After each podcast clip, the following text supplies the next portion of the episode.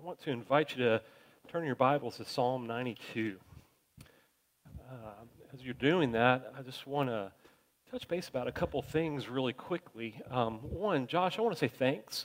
Uh, Josh is a, uh, finishing up. You got one more semester, is that right? At Bryan?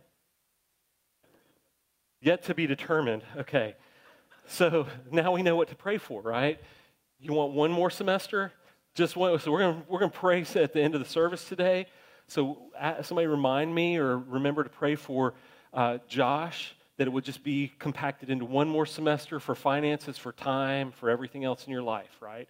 Um, good. But Josh, I, I do want to say thanks. Um, we are in a, uh, a bit of a transition in our worship right now because of Perry's resignation. And Josh came, I knew he was coming to camp to be a counselor. And so I reached out to him and asked him uh, to, to lead us while he was at Coldstream Christian Camp for the, the, the, what, four weeks? Is that what you were here for? And so this is his last Sunday. Um, Josh, I really appreciate uh, some things that you've done for us in worship.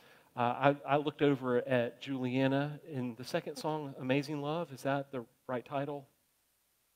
And can it be? Okay. I was, I was bouncing between the two. I couldn't remember.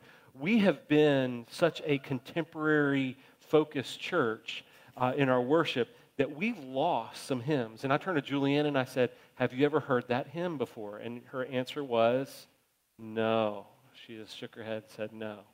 Um, and I remember we, Katie and I talked about this coming from a very traditional church um, as far as its worship to this church, which was very contemporary.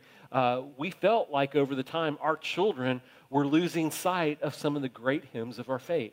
So, Josh, thank you very much because hymns, even though I think traditional churches can wear them out, um, we've gone to the other extreme and we've jettisoned them from our worship, which is a shame because they are rich in theology, they're rich in truth. And that song, especially, um, and can it, is that, am I getting it right now? And can it be? Um, it is so tremendous. Um, and, and, so I would encourage you, maybe you don't know some of those hymns that Josh has done over the course of these four weeks. Go and check them out. Um, make, make, sure that you, you can, if you say, hey, uh, send us an email at admin at the Grove 431, you can ask us and we'll get you the, the set list that we've done over the last uh, couple, well, just month. And um, we can help you find those songs because they're certainly worth continuing in worship. So, Josh, thanks a ton for that.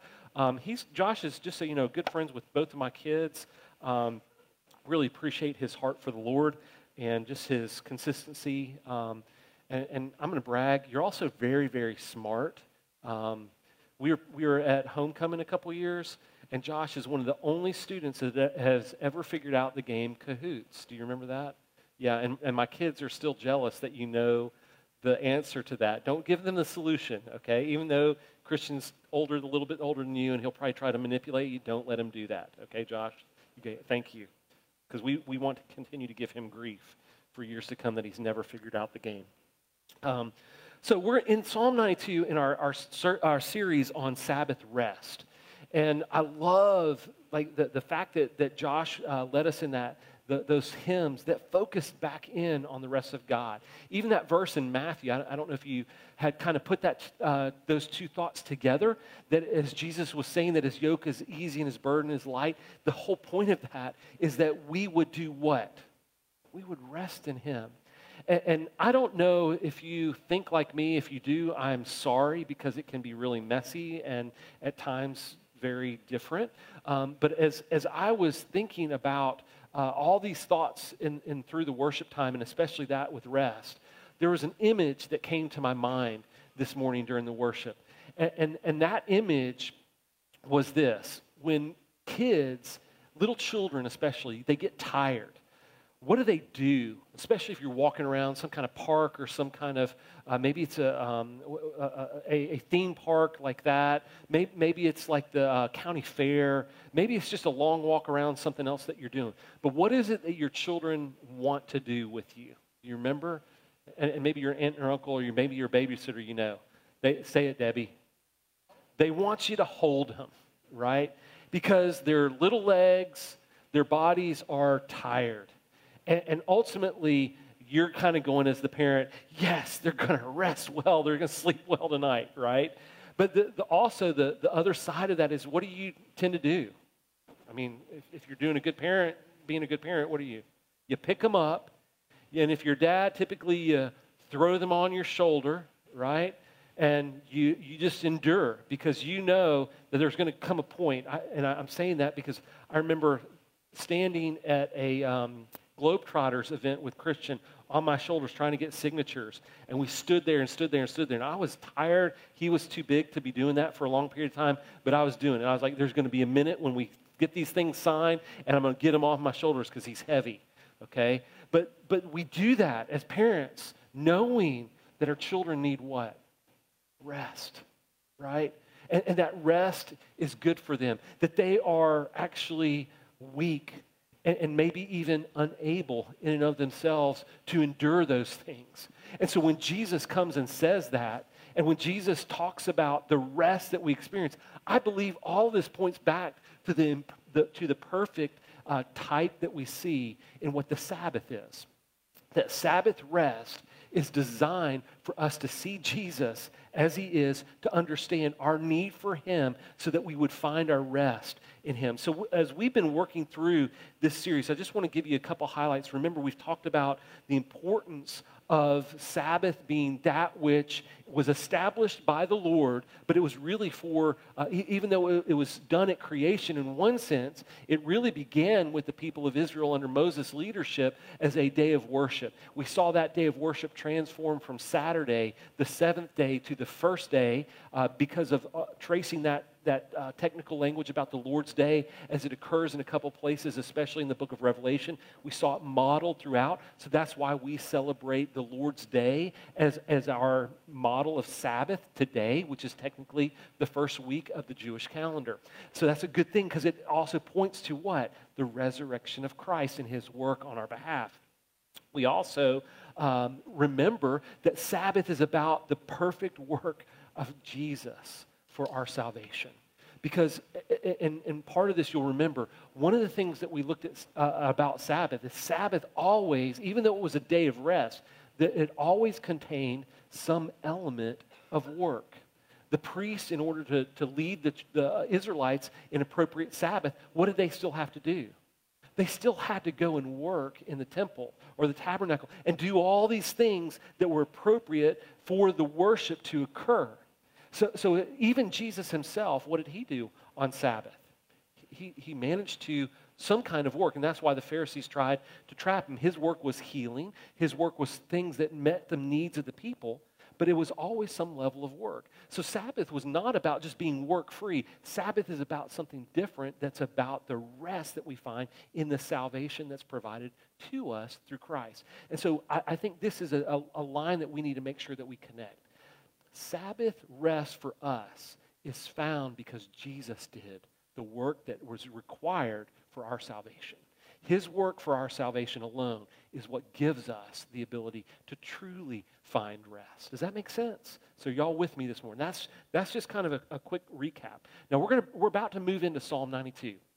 And one of the interesting things, if you look really quick at the title of this psalm, I think it's interesting, and I want to give you a couple of uh, little points about this. It says that this is a psalm, a song for the Sabbath. So it's very likely that this psalm was sung in the temp- or in the synagogues, uh, possibly even in the temple, every Sabbath. That they came in and they would worship to this song. And, and it's meant to be a song. And so in this, it talk, uh, the writer talks about the instruments that were going to be played. And so we're going to look at that in a minute. I, um, ha, has anybody ever uh, accessed uh, Charles Spurgeon's The Treasury of David? Know what it is? Okay, Gina? Any, anybody else? Nobody else. Okay, let me encourage you, okay? Because you can get this uh, access to this online for free. It's a great, great resource. Uh, the Treasury of David by C.H. Spurgeon, it's, it's basically him taking a look at every one of the Psalms. And he exposits every verse. And then he does this really cool thing where he goes back and, and in his history from that time uh, back in the, the mid 1800s when he was writing this, he looks backwards and sees who has written some really great statements about different verses in the Psalm. So you get a little bit history and different perspective. So it's a great, great resource, especially if you ever decide to work through the Psalms as maybe a devotion uh, time or just to do a, a specific study. Here's what Spurgeon wrote about this. He says, he says, Since a true Sabbath can only be found in God, it is wise to meditate upon Him on the Sabbath day. I know that sounds simple, but, but I think as he reflects on this psalm and that title, it's important for us to recognize that the point of this psalm, especially, is uh, for us to come back and meditate upon the Lord. And that is wise for us to do. Does, I, I, hope that, if, especially if you were here last Sunday, that that word wise makes you kind of, oh, yeah, that, that's what Matt was teaching about last week out of Proverbs 19. That it is good for us that we gain wisdom and discernment as we consider the ways of the Lord that help us to grow towards our future as we walk in godliness. So, wisdom is essential for us when we come together for Sabbath worship to meditate on and consider the things of the Lord. So, let's do this. Let's, let's read Psalm 92 now.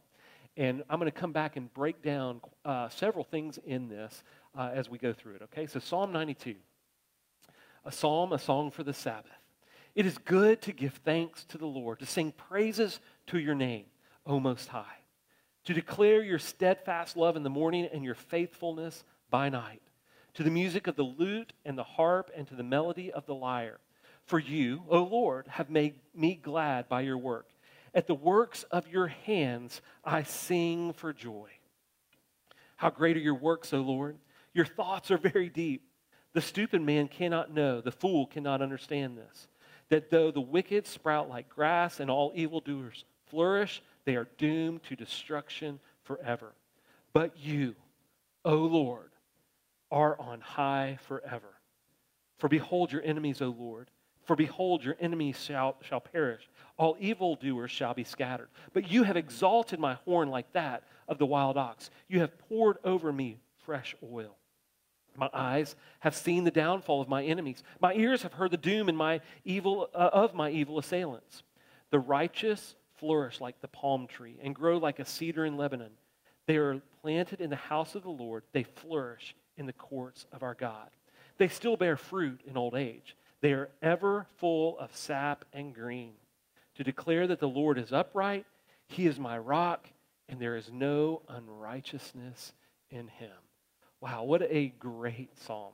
It is chock full of things, and I wish that we had time to cover a, a lot of things this, this morning uh, about it, but we're going to cover just a few. So, the first, I'm going to give us three things this morning. So, I'm going to describe this. The first is this the nature of proper worship. Okay, the, the first thing we're going to look at is the nature of pro- proper worship. The second is this the nature of the Lord Himself. And then the third is the resulting blessing uh, for the people of God as they are made right through redemption, and that calls us back into this uh, magnification and glorification of the Lord. So you can just, if you're taking notes, you might uh, write those things out in a little bit of space. Again, it's the nature of proper worship, the nature of the Lord Himself, and the blessings for the people of God. So let's, let's take a look at the nature of proper worship itself. I, I think it's interesting that the psalmist writes this at the very beginning. He said, It's good to give thanks to the Lord. Now, I, I started thinking about this idea of goodness. When, when we think about goodness, I, I think we struggle with that concept in, in our modern culture because a lot of times we, we think about goodness and we say, there's not much good left in the world. And, and so for the psalmist to say it is good, we, we need to hang on that word for just a moment. So, what does good describe? If it's good to give thanks to the Lord, and he goes on to sing praises to your name, O Most High. So, it's, it's like this direction to say, hey, collectively, we're coming together on the Sabbath, and we want to sing praises to you. It is good to do that. What does goodness consist of? Well, I wrote down a couple things. It is first honest. If something is truly good, it is honest. It, it, it doesn't have any room or amplitude or allow for anything that is dishonest or something that is, is like gained wrongly. Okay? So it's honest. It's also pleasant. It produces everything pleasant in life. Because if something is not good, what, what does it mean? Like, like my kids, uh, uh, how, how many of y'all, Oliver, do you like sour stuff, like sour candy? Yeah. I don't understand sour candy, especially the real sour stuff that makes your jaw ache. Like Christian loves that stuff. I, I just don't get it. That's not good to me. It's not pleasant to me. Where, where Oliver, you're, you're not going to have to have a conversation why you like sour candy, okay? Because uh, just it, it, how does that please you, okay? I, even Shay, your mom, sitting there going, I don't know, okay? I don't know either. Can anybody really quickly explain to me why they like sour candy like that? Okay, Oliver, you're in the, the, the small group, man. Nobody's backing you up. Sorry. Abigail, you are? Okay, Abigail's on your team, Oliver. Congratulations. Uh, there's a couple more students back there. It must be a young people thing. Okay, that's all I can figure out. You like it too? Linda, you're finally fessing up. So, okay, you can, you as an adult can explain this to me later, okay? You love it. Okay. So, to me, though, and, and this is where goodness comes back in, the idea that it's pleasant. It's something that we want to go back to and enjoy again and again and again. And so when we think about, especially the idea of worship, it is something that produces a pleasing response. Now, now I'm going to say this real quickly. It's not just in our lives, okay?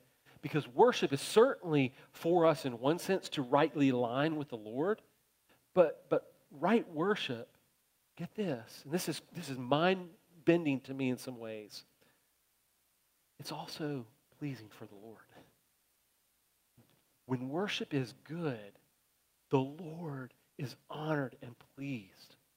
Okay? And that's part of this because He is the audience of worship. So, so it, it rightly honors Him and He is pleased with that worship. So, also, what is goodness? It's full of integrity. It, it, it also, which, which I think means this, it has to be about the truth. That's why what I appreciate about Josh doing in, in, worship this last month is so integral to, to what we're doing. Because if, it's, if, if that worship contains some measure of error, it would be compromised. It would not be good.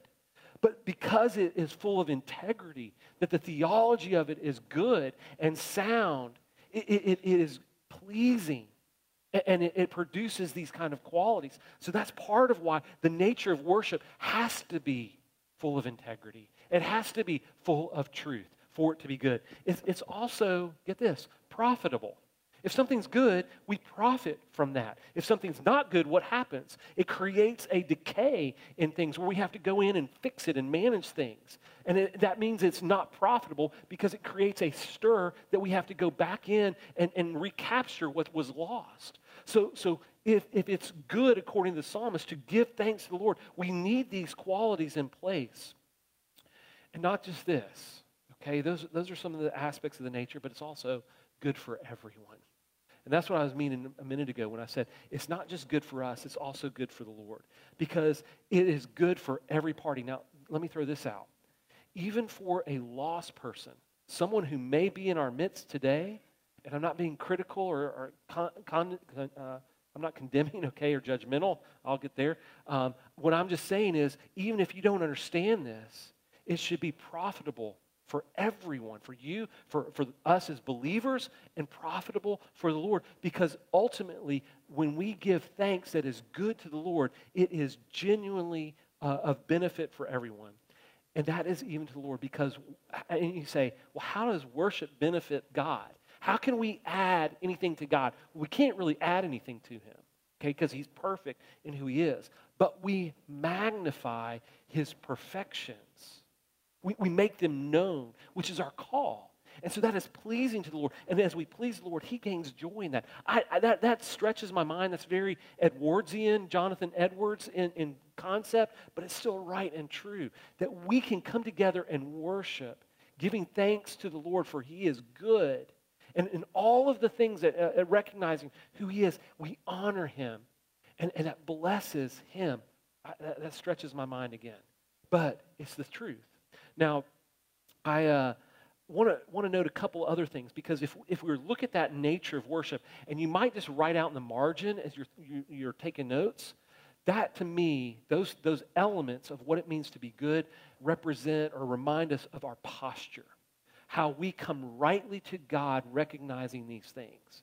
Now, as we think about the nature of worship, that first aspect is our posture. The second is the object. Who is the object of our worship? Because if the nature of our worship focuses like in, it, by a right posture, but not on the right object, we've missed it. Okay? So, so the right object of our worship is part of the nature. And so look at what the psalmist says. He says to, in verse 2 to, to declare your steadfast love in the morning and your faithfulness by night. So when you think about that steadfast love, here's the, the Hebrew word for the, uh, that that we trans, translate steadfast love is the word chesed. Okay, y'all have heard me talk about that if you've been in our church for a while. That word chesed, great word to say because you get to like cough in the back of your mouth and really do Hebrew stuff. Okay, it means this steadfast love, this everlasting love, but it has a lot of background meaning to it. And the background meaning is this it, it, it, refers to the covenant relationship that occurs between the Lord and his people. It has to do with the, the, the um, king and his, his servants. It's that kind of uh, vassal treatment. But here's the really important part of all that it's, it's a love that ex- extended from the greater to the lesser, never back. Okay? So when we think about the object of what, why we worship God, and the giving nature that is expressed by him through Christ, which again, Josh, we sang about all morning. Thank you. Um, it is that through his love, he came to us. The cross was him ministering to us. It's that steadfast love where we could offer nothing, but he gave it to us nonetheless. It's his work not our own. You see why that steadfast love is essential? So if we worship Him because, well, we, we think, oh, it's about our love for Him, we're directing this way. No, it's a response. It's about the response of His deep love for us that we could never earn, that we could never manufacture, that we could never deserve. But it's ours to experience nonetheless. And so we worship and celebrate that. If you want a, a, a journey, on a great illustration of what that Hesed love is about, I would really encourage you to study Psalm 25. That word occurs, I think, some 10, 11 times in that psalm. It's just so rich. Uh, a beautiful passage that covers the, the everlasting or steadfast love of the Lord. It's, but it, we note this it's not just about the, the steadfast love, it's about, in the second part of this verse, the faithfulness of the Lord that is it says he is faithful by night. His steadfast love is in the morning, and his faithfulness by night. I think it's interesting that the psalmist contrasts morning and night. And I want you to think about that just for a minute. When, when we think about night, and I talked about fears last week, isn't it at night when we go to sleep, and what have we just typically covered throughout the day? All of the hardships, all of the responsibilities. We get to the end of the day, and what do we feel? Like the child, exhausted. Dad, please, will you carry me? Father, will you please give me rest? Will, will, you take these things that I've dealt with all day that have exhausted me? And guess what? Some of them are going to be left over, and I'm going to have to still deal with tomorrow, or the next day, or the next because they're lined up. But I don't, I, I, need your love in the morning, and I need to know that you are faithful when I go to bed at night so that I can awake refreshed, ready to know that you will walk with me according to that everlasting love tomorrow.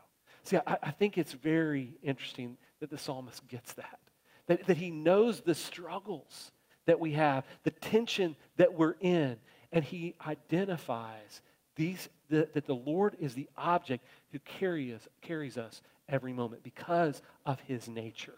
And we need the Lord's nature, don't we? Again, think about what Josh shared out of Matthew 11. This is the yoke that Christ has, has given us. It's an easy yoke. The burden is light because he wants us to come and learn from him and enter into this relationship where we're active, but at the same time, we're resting with him. Does that make sense? It's good news. So, um, I want us to, to look at this last part of, of what it means for us to engage in this, this nature of worship. So now I want us to turn our attention from the object to how we rightly engage. I think this is kind of interesting and very, hopefully, a little bit of fun here too. He says in verse 3 How do we do this? To the music of the lute and the harp and the melody of the lyre. For you, O Lord, have made me glad by your work and the works of your eh, at the works of your hands I sing for joy. It's, it's such an interesting phraseology that the psalmist comes in here and he says that we are to worship with instruments. Now, the, the ESV honestly doesn't translate this really, really well here. And, and, most of the, the modern translations don't because the, the words are very uh, stilted, is probably the, the best way to use um, or describe it according to the, the Hebrew text. They're stilted. It's kind of like word, word, word, without a lot of amplifying words, descriptive words to go between. And so, actually, the, the word uh, there that, that we kind of use, uh, tra- translate for the, the idea of the, the um, lute is actually the word 10. Okay? It's just 10. So, it's like it doesn't say 10 strings, it doesn't say 10 keys, it doesn't say uh, 10 reeds, like I'm thinking of a harmonica. It doesn't say anything descriptive, it just says 10. So, so here's why I think that's interesting, because as I was studying, I came across um, a statement by Eusebius. Now, if you don't know who Eusebius is, that's okay. Just geek out with me in church history for just a minute, okay? Eusebius was a bishop in the fourth century, so in the, the early 300s, who uh, uh was also kind of allegorical in his interpretations, okay? So he, but he was also very sound in, in a lot of his other thinking. So, early church father who came in and taught on this. And here's what Eusebius says. He says that the number 10 actually employs the, the five senses, which would be what? Y'all help me out. Because I, I, I hate to remember these kind of things, because I always leave one out. So help me out. Five senses, what are they? Sight. Say it really loud, Shay. Taste. What's smell? Touch. Who said touch? Okay, thank you back there, Jesse. What's hearing? Okay, so we got all five. Way to go. So, but but there's ten. So then he says this the other five senses are the five senses of the soul. Now, now this is not biblical, but this is an interpretation, and I, I think there's some value to it, okay? So, so does anybody know what the five uh, senses are of the power of the soul? I was like, I have no clue what Eusebius means here. So I started doing some research, okay? And so here's what those are common sense, which some of us don't have. Some of us have tons, right? I've got family that has no common sense. Mine's kind of between. I wish I had more at times, okay? Common sense is one, imagination is another. We're, we're created in the image of God, right? Do, do you realize how great the imagination of God is? Have you ever been to an aquarium and seeing odd fish or jellyfish or other things that swim in the deep? Have you been to the heights of the mountains and seen all of the beauty? God is a God who imagines some wonderful things. Look at us. We're very different. Right? But but there's beauty in each one of us because we're created in the image of God, yet distinct. There's great imagination to the Lord. Think about laughter. Think about humor. Even sarcasm has its proper place. There's so many things about us. Look at all the things that we like to create in because of our imaginations, right? I think that's God given. Okay? So we have common sense, imagination, thoughts. What what are thoughts? I think it's just the daily routine of things just how we continue to, to walk through the day, handling all the responsibilities, all the duties, all the things that come upon us. Thoughts, oh, oh goodness, it might be things like dealing with numbers and math homework. It might be learning the English language, learning Latin, Abigail. It could be a lot of other things where God has blessed us with thoughts to engage in our day without just a mindlessness, but we're purposeful, we're intentional. Then there's this idea of deeper contemplation. I, I like to stop and contemplate things.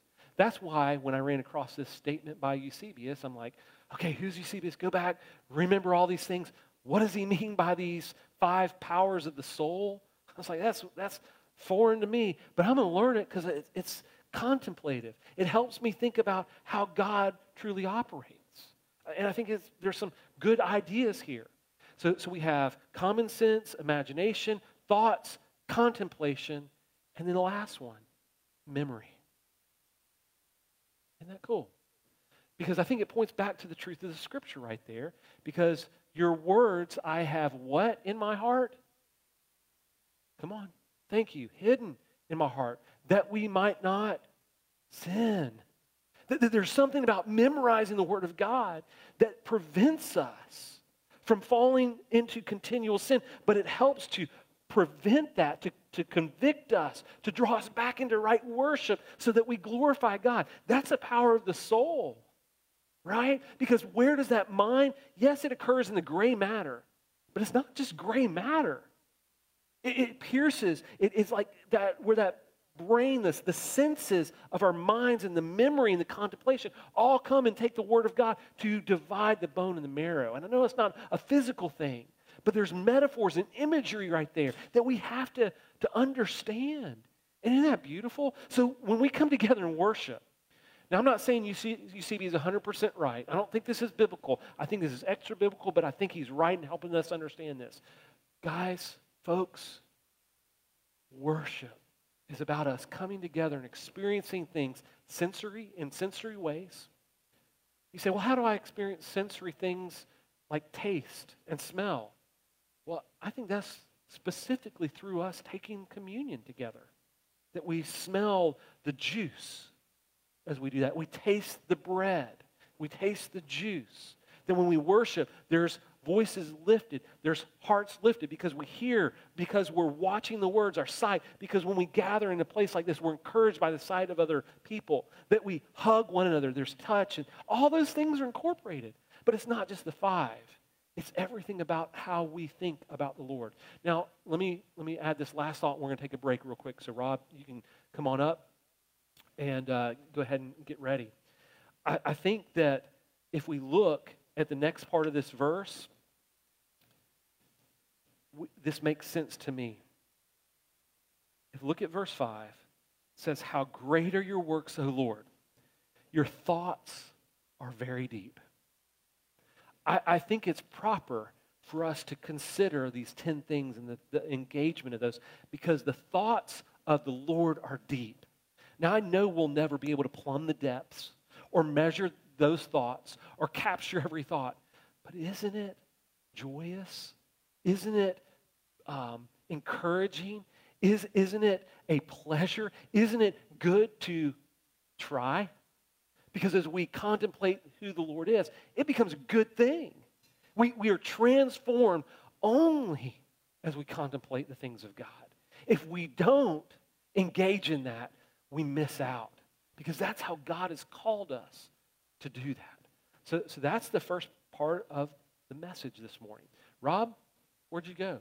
There you are. You're hiding from me. Come on up, man. Boys and girls, Oliver, some of you young guys, y'all come on down here. Mr. Rob's going to teach us for a couple minutes, and you'll uh, take off out into the classroom.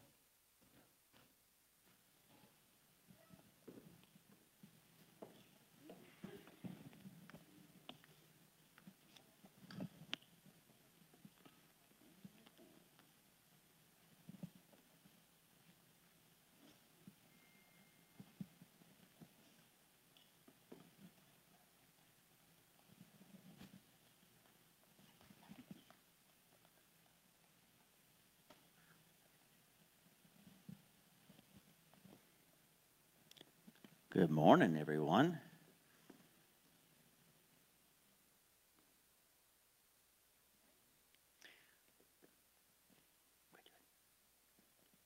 How's everybody doing this morning? Good, good, good.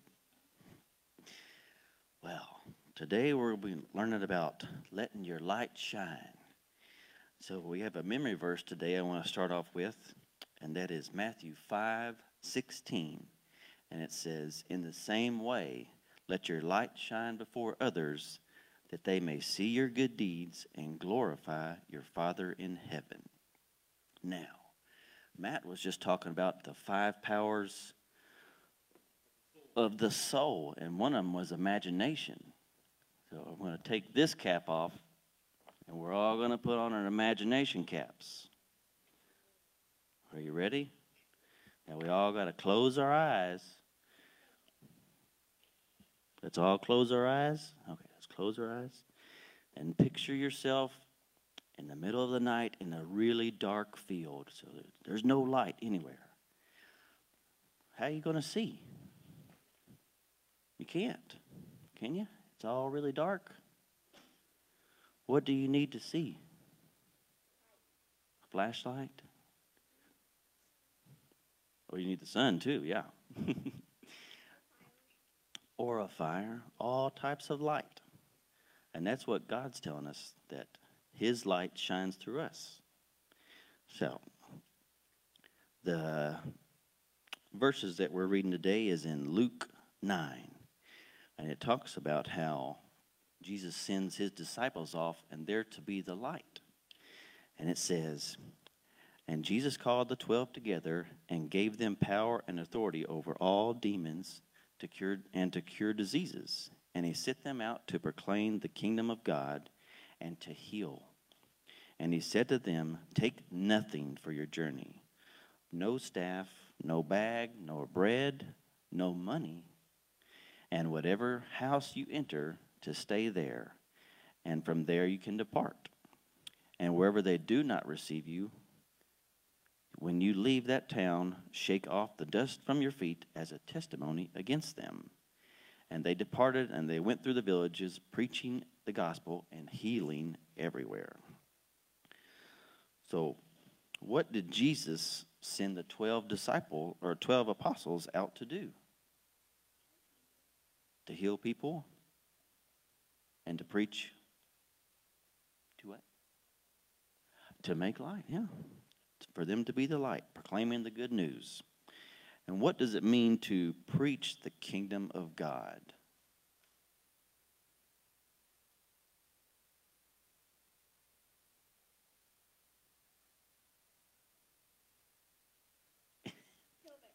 to tell everybody about Jesus.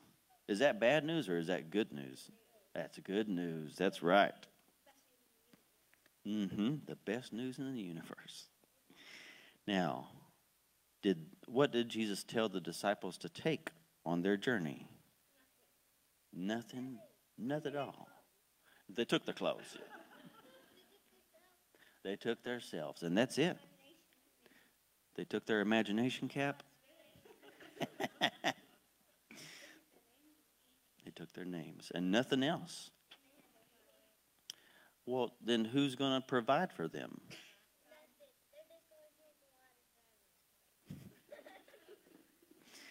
Water forever.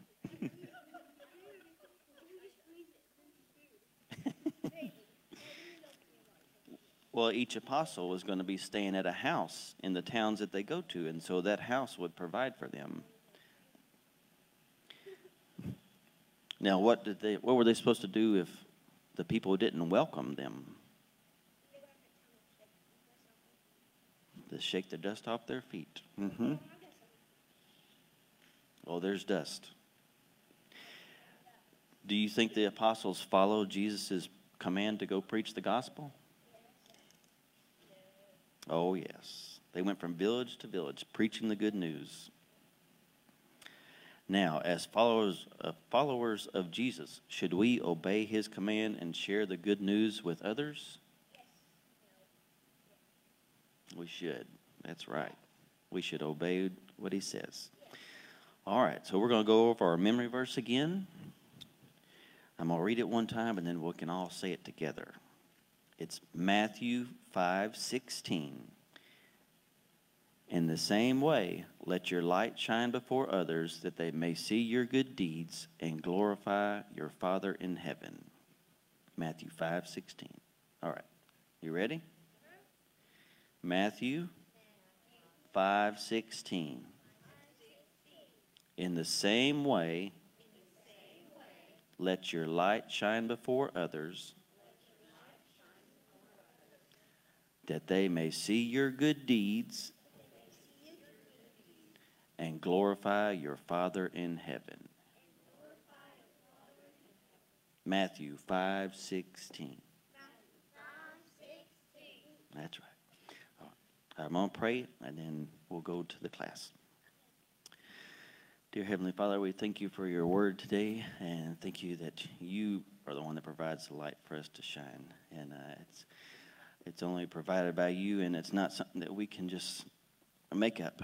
And uh, God, we pray that we would have the strength and courage to go out to share your good news to those around us and to be the light that you're calling us to be. Thank you, Father, for all you've done. It's in your name we pray. Amen. Thank you, Rob. Thank you, boys and girls. Y'all are good listeners today. And that's a great verse uh, for you guys to memorize, so I hope you'll work hard on that. Um, so let, us take our Bibles and look at Psalm 92, verse 8. And as you're turning there, I want to just give you a quick, uh, kind of quick understanding of, of this verse uh, and why we're going to hone in on it in particular. I believe, and, and, I'm not the only one who would hold to this, but I think this is the central verse of this psalm. Now, you may say, well, that's interesting uh, because it, it's the number eight that would have seven on each side of it. No, remember, verse numbers are not inspired. That's stuff that we came back in and put back in later so that we could just find things real quickly. But I think that there's an aspect in the actual structure that the psalmist wrote in uh, that, that amplifies this verse in a unique way. Okay, so let's read this, and this is uh, basing this is this is the second part of our thought, if you will, the nature of God. When we think about worship and Sabbath collectively coming together to worship, who are we to worship? The object of our worship has to be the person of the right nature. Okay, and so that's what this verse uh, uh, elevates. It says, "But you, O Lord, are on high forever."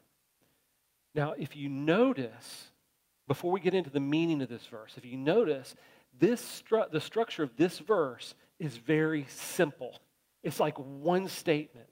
Every other verse in the psalm has kind of a couplet to it, if you will.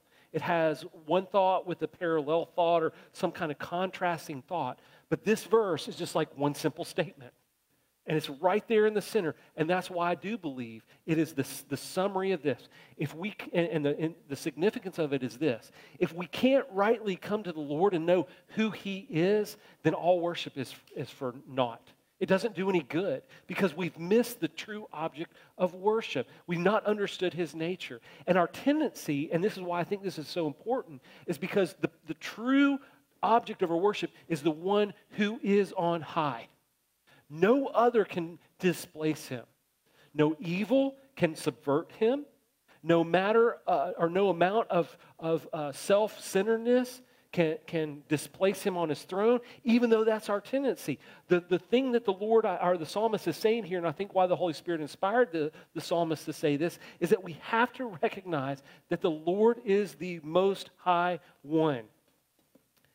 And if we don't discover this, rightly through worship, it leaves us falling short or in some kind of tension. And, and we worship is ineffective. Because it goes back to those earlier principles about what it means to be good. So if we don't understand this, we can't really be in the goodness of worship. The Lord is the most high. Now, I, am a John Piper fan. Some of you guys know that. Um, I, I want to read a statement that he makes uh, in, in relationship. He says, the, um, the idea is for man's pleasure, uh, or for, for man's pleasure is in the glory of God. Okay? Man's pleasure is ultimately found in God's glory. He continues, Our quest is not merely joy. See, I think a lot of times we come to worship and we, we think when we gather together, we want to walk out of here and go, well, that felt good. That was good for me. That was, uh, I, I, that was changing to me. Yes, those things need to happen. But if we missed worship being about glorifying God, that being our primary quest as we gather together, we've missed worship, the best worship. So he continues There is no way for a Christian to consciously manifest the infinite worth and beauty of God without delighting in him. See, when we recognize that the Lord is the Most High, it, it mandates that we delight in Him. Because anything else that's our object of worship falls short, and we won't have genuine delight in it. Does that make sense? So, so when we recognize that the psalmist is right, that, that the, the Lord is the one on, on most high, it helps us to recognize our delight is only in Him. Last statement by Piper he says, It is better to say that we pursue our joy in God than to simply say that we pursue God. For one can pursue God in ways that do not honor him. Think about that for a minute. There's ways that we can pursue God that don't honor him? Yeah. There are. We, we can become very selfish. We can, we can approach wrong methods. We can compromise truth. There's so many avenues that we say we're pursuing, but we do it wrongly. And, and if you don't believe that, take just a second to think through this that, that happened a couple years ago, really elevated um, in, in culture, when um, there was a movement that, that was emphasizing because Islam holds to a monotheistic system, Allah is the only true God for them. We serve only one true God. They're saying, well, it's the same God. There, there were people saying that. That's absolutely false because the descriptions of God from the Muslim perspective is very distinct from the God of the Christian perspective. They're not the same God, they're very distinct. Yet mankind is pursuing the wrong avenue, the wrong book to get them there. Oh, we, we list thousands of, of things like that. So, yes, the truth is, we will, as, as humans, pursue wrong avenues, and we can't find delight in God like that. So we have to come back and do this rightly. He says, lastly, in this the enjoyment of God and the glorification of God are one. Get that? Let me repeat it. The enjoyment of God and the glorification of God are one. I continue to go back to this phrase. It, it was, it, it, came into my life uh, really early when I became a believer. It's that first question in the Westminster Shorter Catechism. It says, Man's chief end is to glorify God and to enjoy him forever. That's the answer. The, the question is, what is man's chief end? Okay? And the answer is, man's chief end is to glorify God and to enjoy him forever. Folks, if we're going to enjoy the Lord, we have to glorify him rightly. And that's why, where I think the, the psalmist is so uh, right. And for us, we need to recognize the true nature of God and come to him in proper worship. Our third point is this how the blessings become ours how the blessings become ours. Because I, I, don't think that the psalmist just says, hey, this is just about the Lord. It's about when we rightly enjoy the Lord, our delight is in Him. That's where Piper, I think, is right. That's where Edwards is right. I think that these guys understand that when we're glorifying God properly, there's a result for us, and that is experiencing the blessings of God. Let's look at verses 10 through 14 real quickly. He says, But you have exalted my horn like that of a wild ox. You've poured over me fresh oil. So, so you, you, hear the blessings. That horn exalted like the wild ox, there, there's, there's no trimming, there's no management of it. That wild ox just gets to grow. There's no concern by the, the, the farmer, if you will, or the, the, um, the, the um, that he has to shave that horn so he doesn't get goaded by that ox horn. It's just let go. It's his display of his glory. So he's blessed with that freedom. The oil pouring over the, the person is fresh, it's good. It speaks to the blessing. Verse 11 My eyes have seen the downfall of my enemies, uh, my ears have heard the doom of my evil assailants. So it's a contrast there. He continues in verse 12 The righteous flourish like the palm tree. We were driving through South Carolina on vacation a couple weeks ago towards North Carolina. And I remember remarking to Katie, hey, you can tell we're, we're getting close to the, the ocean because there are palm trees on the side of the road. And have you ever noticed palm trees grow pretty straight, right? I know they can have bends and stuff to them. I'm not being naive. But it's that they stand alone in the middle of arid places where nothing else grows, and they go straight. And, and they're firm. No matter what comes through, no matter a hurricane, they still endure those things. That's the blessing of, of the Lord. It's that illustration that we are made sure and right, strengthened because of honoring the Lord rightly. And he goes on, he says, uh, they grow like a cedar in Lebanon. Uh, th- those are strong trees that grow in high altitudes, they stand out. It's the blessing of, of longevity and protection and security and identity. Verse 13 They are planted in the house of the Lord. They flourish in the courts of, the, of our God. They still bear fruit in old age. Brent and I were talking this morning about all the ailments that we get. Real quickly said, growing old is not for the faint, right? Or the, and this is the truth, right? The older you get, the more you feel your knees hurt, your, your thumb hurt, or both. Picking on my wife. There's all sorts of things that happen, right? And yet, here's the, the beauty we're not weakened by age when we concern when we uh, consider our testimony for the Lord. When we walk rightly with the Lord, there is, listen, still bearing fruit in old age. They're ever, ever, wait, wait, hang on a second. I typically say don't generalize, but here's a generalization. Ever, always, full of sap and green. Can I, I I'm, I'm getting old. I mean, I just turned 52. I know some of y'all are going, that ain't old, but I, I get it, okay? But, but it's still old, right? Brad, you remember when you're 52, right? I, I long to grow old and have joy in the Lord, wisdom, and influence that, that's not about the physical shell. Because that's really going to pass.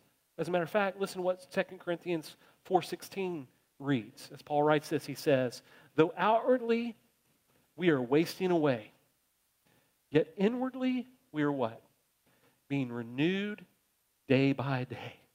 See, that's what right worship produces. That's what a right relationship with the Lord produces is inward renewing day by day that is sap, that is the green of life, that no matter how old we are, we are still growing in the Lord and we are producing a fruit of righteousness that blesses those around us because we're right in a, a vertical relationship with the Lord that happens through proper worship because we're adoring the right God according to his nature. That we're coming in Sabbath rest depending upon a right relationship through Christ. So the, the psalmist finishes. He says, to declare that the Lord is upright. He is my rock, and there is no unrighteousness in him. See, I think that idea of the unrighteousness comes back to this picture of Sabbath, to salvation. Because, folks, if we consider ourselves against the Most High, we recognize that we are sinners, that we're unrighteous. But we have this opportunity through Christ to yield to his work on our behalf so that we would come to him in salvation and then rightly be able to engage in worship that was broken because of the fall of Adam and Eve and because of our sin, because of our own personal sin. But we are, through Christ, able to rightly worship and experience the blessings because of this, this relationship. So, uh, in way of conclusion this morning, I want to ask a couple questions, and then we're going to gather for and circle up in some prayer circles if you're comfortable with that. Okay, I want to ask this. How are you doing in gathering to worship with the saints? I've said this over and over, and I'm going to say it again. I believe that COVID 19 was a ploy by the enemy, not Biden or anybody else, not China. I'm talking about Satan to disrupt what it means to rightly gather and worship. I, I, I don't believe for a second we're designed to be as isolated as we've become, especially for the length of time that we, be, we, we came isolated. You can look around our church today and see the impact on our church. I know folks are on vacation, but we've been impacted because of isolation, because people have been slow to come back. They're scared to come back. I, I understand those things. But our God is not a God of fear. He's a God who gives us sound minds where we come back and we reason through these things together. So I want to encourage you with this and ask this. How are you gathering? How are you ministering to those who have not gathered back yet? See, that's, that's one of those things that we need to do. We need to do it ourselves and then we need to reach out and encourage others who are not engaging to begin to come back and to make plans to do that because there's right means and measures to do that. We know that. We've learned enough to do those things well. It's time for the church to, to begin to have a resurgence about these things. That's one thing. Second thing, how are you doing in, in considering or contemplating the depths of the God Most High? See, for me, I, I get a, little bit of a luxury. It's kind of my job description. And thank you. I, I, get to study. I, am required to study, but I get to study. You can tell. I love to study the Word of God. I love to think about the things of God. I love to, to know His person deeper every day. But that's not the pastor's responsibility only. That's not the call of the pastor only. That is the call of every one of us as followers of Christ, that we would contemplate the things of the Lord deep, deeply. We're not going to ever plumb them, but how are you doing every day? Are you growing in discipline and intimacy, especially of your knowledge and your love and your delight in God Most High? That's, that's the, the central part of this message. So I hope that if you're not doing well in that, that today You'll just do this in the prayer time in just a moment. You'll reach out to the Lord in prayer and you'll say, Lord, that was convicting to me. I just want to respond with an honest commitment to follow you more intimately in my time of worship and contemplation of who you are. Because I want to more richly delight in you. It's a simple prayer. And just follow through on it. Lastly, are you able to rejoice in your salvation, finding joy in the work that Christ gives you. I'm sorry, the work that Christ uh, gives you, uh, in uh, which He gives you rest. Let me, let me get back to that. Restate it. Sorry, I'm getting a little tired. My mind's going about a thousand directions. Are you rejoicing and finding great joy in the work of Christ, which provides rest for you?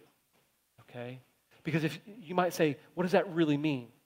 I can boil it down in real simple terms. If you're not a believer, born again, you can't rest. You can't find joy because you're depending on your own work or the works of someone other than you, but not depending on Christ. Christ, through his work on the cross and his resurrection, has provided rest.